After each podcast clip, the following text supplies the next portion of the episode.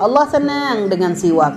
Masalah siwak pernah kami ajarkan yang paling afdol itu kalau memilih siwak. Ingat, tidak lebih panjang dari satu jengkal, ya, tidak lebih pendek dari empat jari, tidak lebih gede dari jempol, tidak lebih kecil dari kelingking. Itu bu ya, kalau milih paling afdolnya. Tapi sebenarnya ibu mau cari pentungan juga ya boleh asalkan mulutnya cukup. Ya.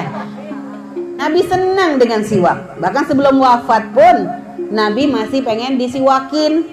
Sehingga akhirnya Sayyidah Aisyah itu sebelum wafatnya Rasulullah, beliau tuh memberikan siwak kepada Nabi Muhammad. Tapi Nabi ngomong terlalu keras.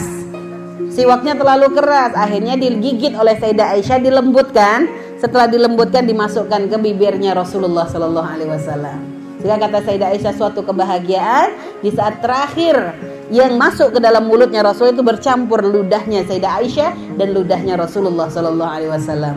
Sallu ala Nabi Muhammad ya wa maskhatatun syaitan. Dan siwak itu paling bikin setan sebel. Disenangi oleh Allah dan menjadikan setan itu nggak senang dengan kita. Nggak masalah memang kita harus bikin begitu.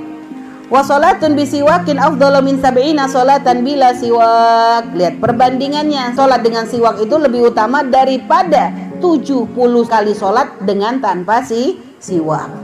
Oh perbandingannya. Satu banding 70 nggak ngejer Waruwi an Abi Hurairah radhiyallahu taala anhu qala Rasulullah sallallahu alaihi wasallam Allahumma salli wa sallim barik alaih. Laula an asyqa ala ummati. Kalau enggak berat bagi umatku la amartuhum bisiwaki fi kulli salatin. Maka akan aku perintahkan umatku untuk selalu bersiwak di setiap mereka salat